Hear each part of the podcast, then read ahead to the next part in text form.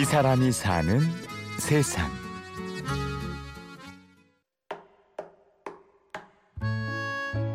그러니까 이제 다른 애들은 하는데 왜 나는 못해라는 것들에 대한 그런 박탈감 같은 것들 옆에서 이제 보면서 굉장히 이제 가슴이 찢어지죠. 예. 그래서 아 이게 그 조금만 배려하고 약간의 투자만 있으면은 얘가 못 가는 건 상관이 없는데 마음이 다치는 거는 막을 수 있지 않을까 이런 생각들이 들고 저희 애뿐만이 아니라 우리나라의 장애인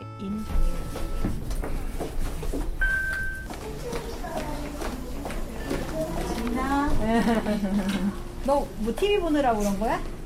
그러면은 주사 맞아야 돼서 네.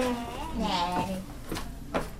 기저귀 갖고 와. 아 지민이 지금 열이 났는데 열 그 원인이 이제 그 감기가 아닌 것 같아서 병원에 와봤더니 이제 신우신염이라고 그래서 얘가 이제 도뇨를 하거든요. 소변을 이제 혼자서 보지를 못하기 때문에 관으로 빼는데 뭐 감염이 됐거나 그래서 혹시 좀 다른 또 무슨 문제가 있지 않을까 싶어가지고 지금 입원해 있어요.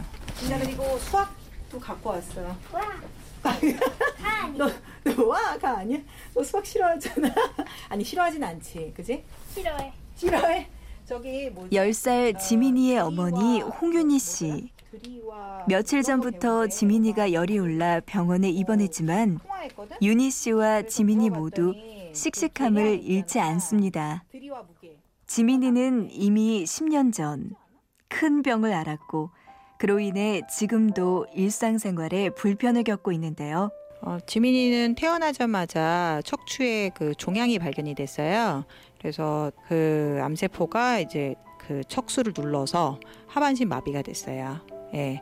그래 그리고 하반신 마비랑 그다음에 이제 비뇨기과 이제 배, 비뇨 쪽 그러니까 배뇨 장애가 이제 생겼고 음, 어, 오른 다리는 조금 감각이 있고요. 왼 다리는 감각이 좀 없는 편이고요. 그래서 여러 가지 후유증들이 있죠. 예, 왜냐하면 한쪽 다리랑 다른 쪽 다리의 이 힘이 다르기 때문에. 소와 암으로 인해 태어나는 순간부터 다리를 쓸 수 없었던 지민이. 특별한 이유 없이 그저 운이 없어 생긴 병이라는 병원 측의 설명에 어머니 윤희 씨는 한 해를 원망할 수밖에 없었습니다. 지민이가 다리에 흉터가 있는데 어, 태어나자마자 이제 그 엉덩이가 이제 헐지 않게끔 말려준다고 드라이기를 제가 이제 그 찬바람 드라이기를 댔는데 애가 이도 화상을 입은 거예요 엉덩이에. 그러니까 애는 뜨거운 걸 모르는 거예요 여기 이제 감각이 없으니까. 그래가지고 이제 그때 얘가 죽으면 이제 정말 내 책임이겠구나 이런 일종의 그러니까 책임감 같은 것들이 확 온 거예요. 기억이 나는 게 이제 화상을 입어가지고 그 화상을 치료를 해주는데 계속 드레싱이라고 해가지고 계속 이걸 갈아 붙여줘야 돼요. 거의 한 달은 어, 밤에 30분마다 일어나서 보고서는 갈고 이걸 그 성형외과에서 자신의 잘못으로 지민이가 상처 입은 일을 계기로 윤희 씨는 결심합니다. 지민이가 보다 잘 살 수 있는 세상을 만들기 위해 노력해야겠다고 말이죠. 최근의 프로젝트는 그와 같은 각오의 결과물입니다.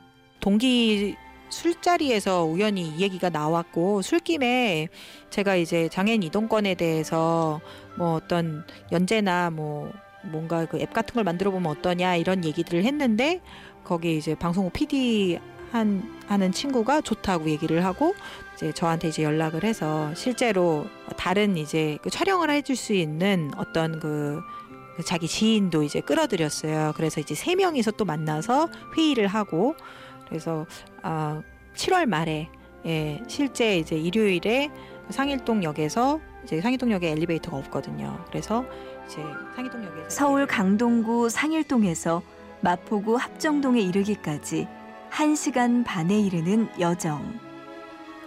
휠체어에 올라탄 지민이가 직접 지하철을 타고 이동하는 과정을 윤희 씨와 몇몇 조력자들이 함께 카메라에 담았습니다.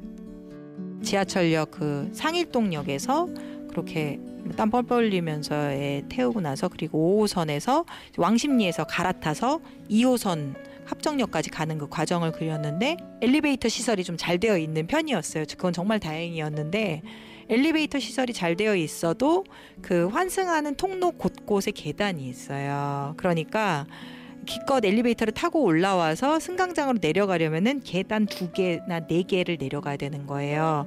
그런데 거기는 뭐 안내 무슨 할, 하는 그런 게 전혀 없고 예를 들면은 뭐 경사로라든지 리프트가 전혀 없어요. 그러니까 이제 애를 안고 내려가 가지고 애를 바닥에다 앉혀놓고 지민이가 직접 출연한 동영상은 조만간 동영상 사이트에 공개될 예정인데요.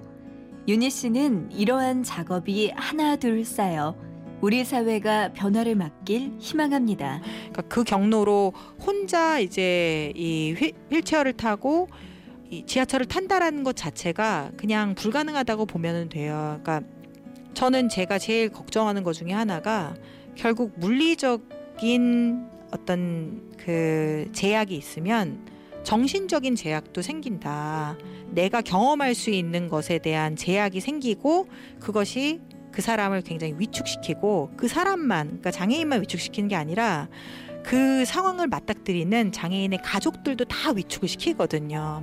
그런 부분들이 참 이번에 그 프로젝트를 하면서 느꼈던. 이 사람이 사는 세상. 10살 지민이의 어머니 홍윤희 씨를 만났습니다. 취재 구성의 이창호, 내레이션의 구은영이었습니다. 고맙습니다.